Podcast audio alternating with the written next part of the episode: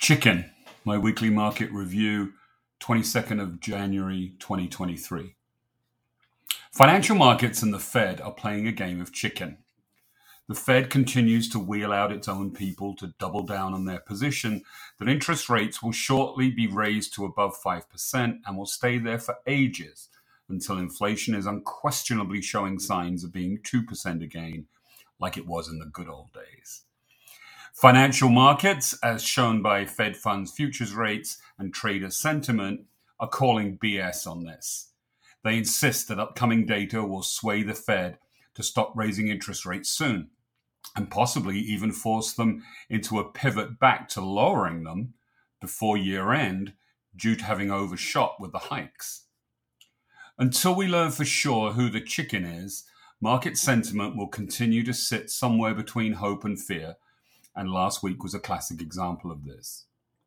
Stock indexes have broadly rallied to start 2023, and the biggest reason was that investors are interpreting further declines in inflation and slowing economic growth as increasing the chances for an economic soft landing.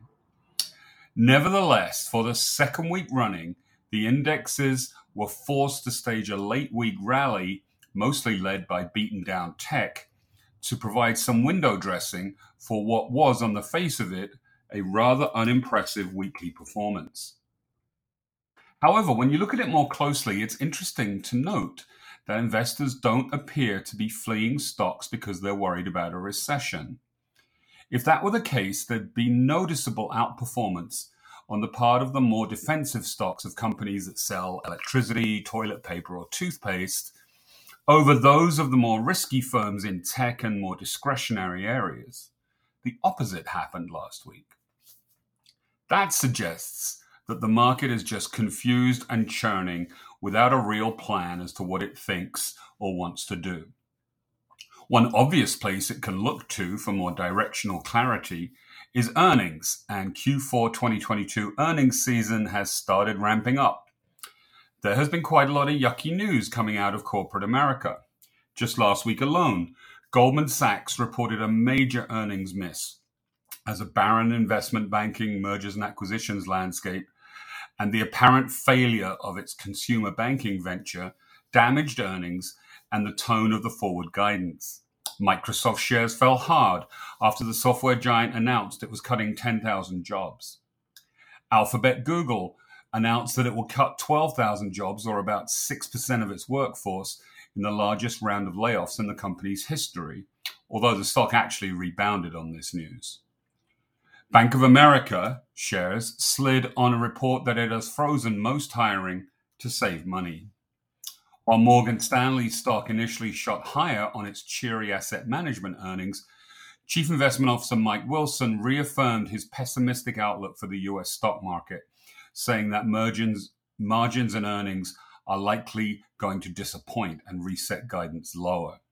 Charles Schwab was massively downgraded by analysts, with expectations of yield seeking customers moving large amounts of cash out of Schwab's highly profitable, profitable to Schwab, that is, not to their account holders, cash sweep account into money market, treasury bills, and high yield savings accounts that these days finally pay close to 4% interest or sometimes even more. Insurance company Travelers says catastrophe losses from the big winter storm at the end of 2022 negatively impacted its bottom line, and the share price promptly dived 5%. Home Depot shares swiftly sank 4% after the Commerce Department reported housing starts and building permits fell more than anticipated last month.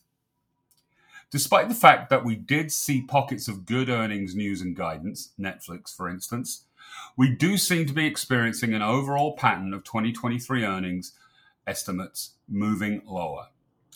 But they are not yet collapsing, and that alone could eventually end up being a positive for stocks. The producer price index PPI measure of wholesale inflation felt by manufacturers fell half a percent in December compared to expectations of a 0.1% decline, after November's 0.2% gain. The index was up 6.2% year over year, down from 7.3 in November. More evidence that overall inflation may be falling nicely. Americans cut back on spending at the height of the holiday season, particularly in vehicles and furniture and in popular gift categories. Retail sales, the measure of purchases at stores, restaurants, and online, declined 1.1% in December from the prior month. That's the biggest monthly decline of 2022 and marked the second consecutive monthly drop. In aggregate, however, 2022 saw the highest adjusted level of retail sales since 2004. The beauty in this retail sales number was in the eye of the beholder, and in this case, the beholder was the stock market. The good news camp say it was further evidence of a slowing economy with lower consumer spending and therefore less pressure on the Fed to keep raising rates. So thumbs up. But if it is interpreted as further evidence of a slowing economy with lower consumer spending and therefore lower sales and lower earnings for US companies, then that could be bad news bears for stocks. Before heading off to frolic at the out of touch orgy of icky self aggrandizement that is the World Economic Forum in Davos, where billionaires tell multimillionaires what they think would be best for the rest of us, US Treasury Secretary Janet Yellen informed us that the deadline for the US hitting its debt ceiling passed last week. In the short term, this just means that some reshuffling of government assets will take place, but that band aid can only realistically be expected to last until late spring or early summer, when a nasty and maybe protracted political fight is likely to break out about extending the limit. Stand by for a lot of tiresome, grandstanding congressional theater later this year, particularly from that subset of rabid ultras in the House and Senate who thrive on simply creating political chaos and division for the sake of it. And you will hear some very apocalyptic sound bites from all sides.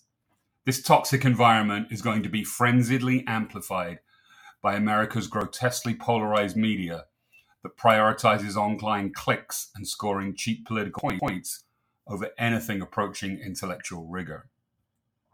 We went through all this crap in 2011, and the final outcome was that the financial market's fear of the apocalypse ended up creating a sensational buying opportunity for both stock and bond investors. I know it's early, but I'm going to, I'm going to put this out there right now.